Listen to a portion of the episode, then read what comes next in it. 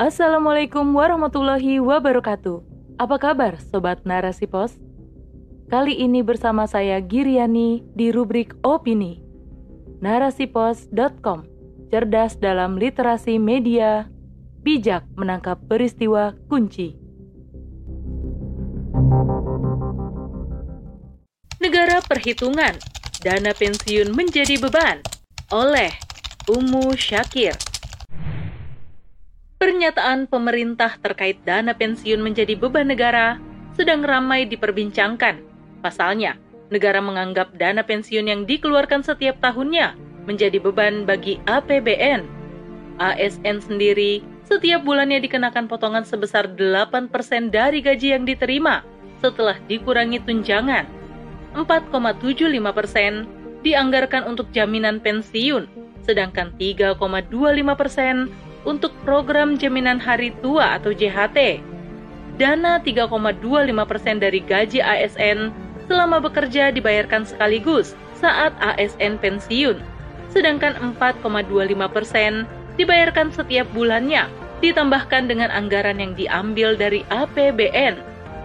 Menurut Justinus Prastowo, staf ahli Menteri Keuangan, pemerintah setiap tahun harus mengucurkan dana untuk pembayaran pensiun bagi para pegawai negeri sipil. Menurutnya, tahun 2022 saja pemerintah harus menganggarkan sebesar 136,4 triliun rupiah untuk masuk ke dalam pos anggaran belanja pegawai. Dana pensiun yang dimaksud oleh pemerintah adalah dana yang murni dikeluarkan dari APBN yang masih merujuk pada mandat Undang-Undang 11 garis miring 1969 Dana ini dibayarkan setiap bulannya kepada para pensiunan, baik pusat maupun daerah, juga duda atau janda, dan anak-anak yang masih sekolah.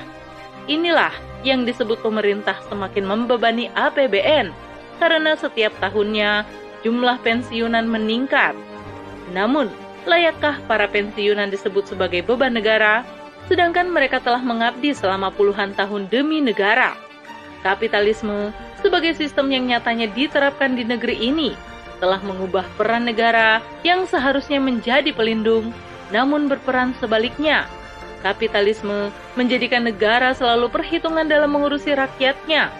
Bak jual beli, semua kenyamanan dan fasilitas yang seharusnya menjadi hak rakyat harus dibayar dengan mahal.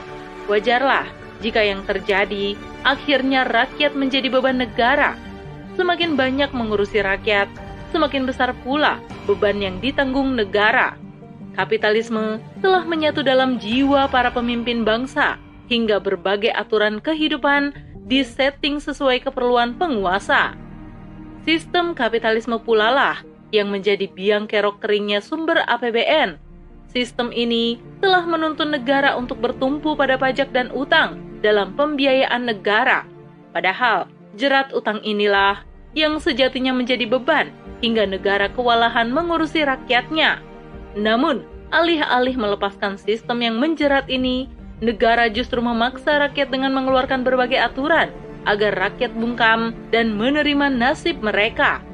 Lain halnya dengan sistem Islam. Islam mengatur secara sempurna berbagai aturan kehidupan, termasuk tentang kepegawaian dan jaminan dana pensiun. Dalam Islam, jaminan kebutuhan primer dan sekunder bukan hanya hak bagi mereka yang bekerja sebagai pegawai pemerintahan. Islam menjamin seluruh kebutuhan warga negaranya, baik ia muslim maupun non-muslim, selama ia menjadi warga negara.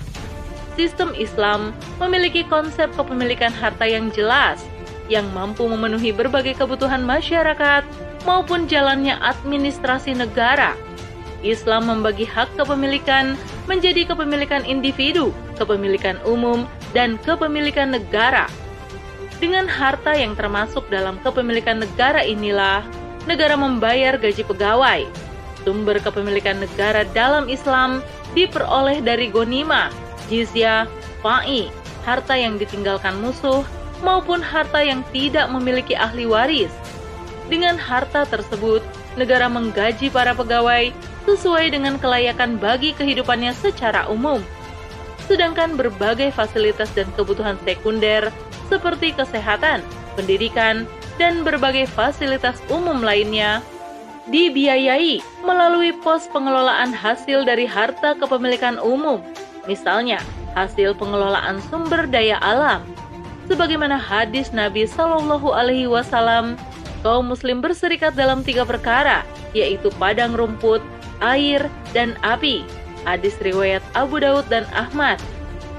Jaminan yang mampu Islam sediakan dalam memenuhi berbagai fasilitas kebutuhan masyarakat, menjadikan masyarakat tidak perlu khawatir jika kelak mereka sudah tidak mampu lagi bekerja atau telah memasuki waktu pensiun.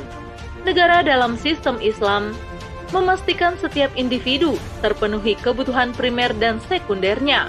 Sistem Islam memberikan jaminan hari tua, juga mudahnya akses pendidikan dan kesehatan bagi setiap warganya, Islam juga akan memaksimalkan peran perwalian bagi setiap orang yang memang memiliki tanggung jawab perwalian, sehingga tidak ada seorang pun yang tidak terurusi oleh negara.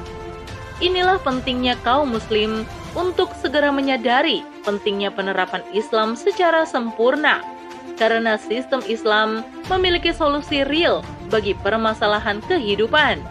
Sudah saatnya kaum Muslim berhijrah dari sistem yang menyengsarakan menuju sistem yang mensejahterakan. Wallahu a'lam bishawab. Wassalamualaikum warahmatullahi wabarakatuh.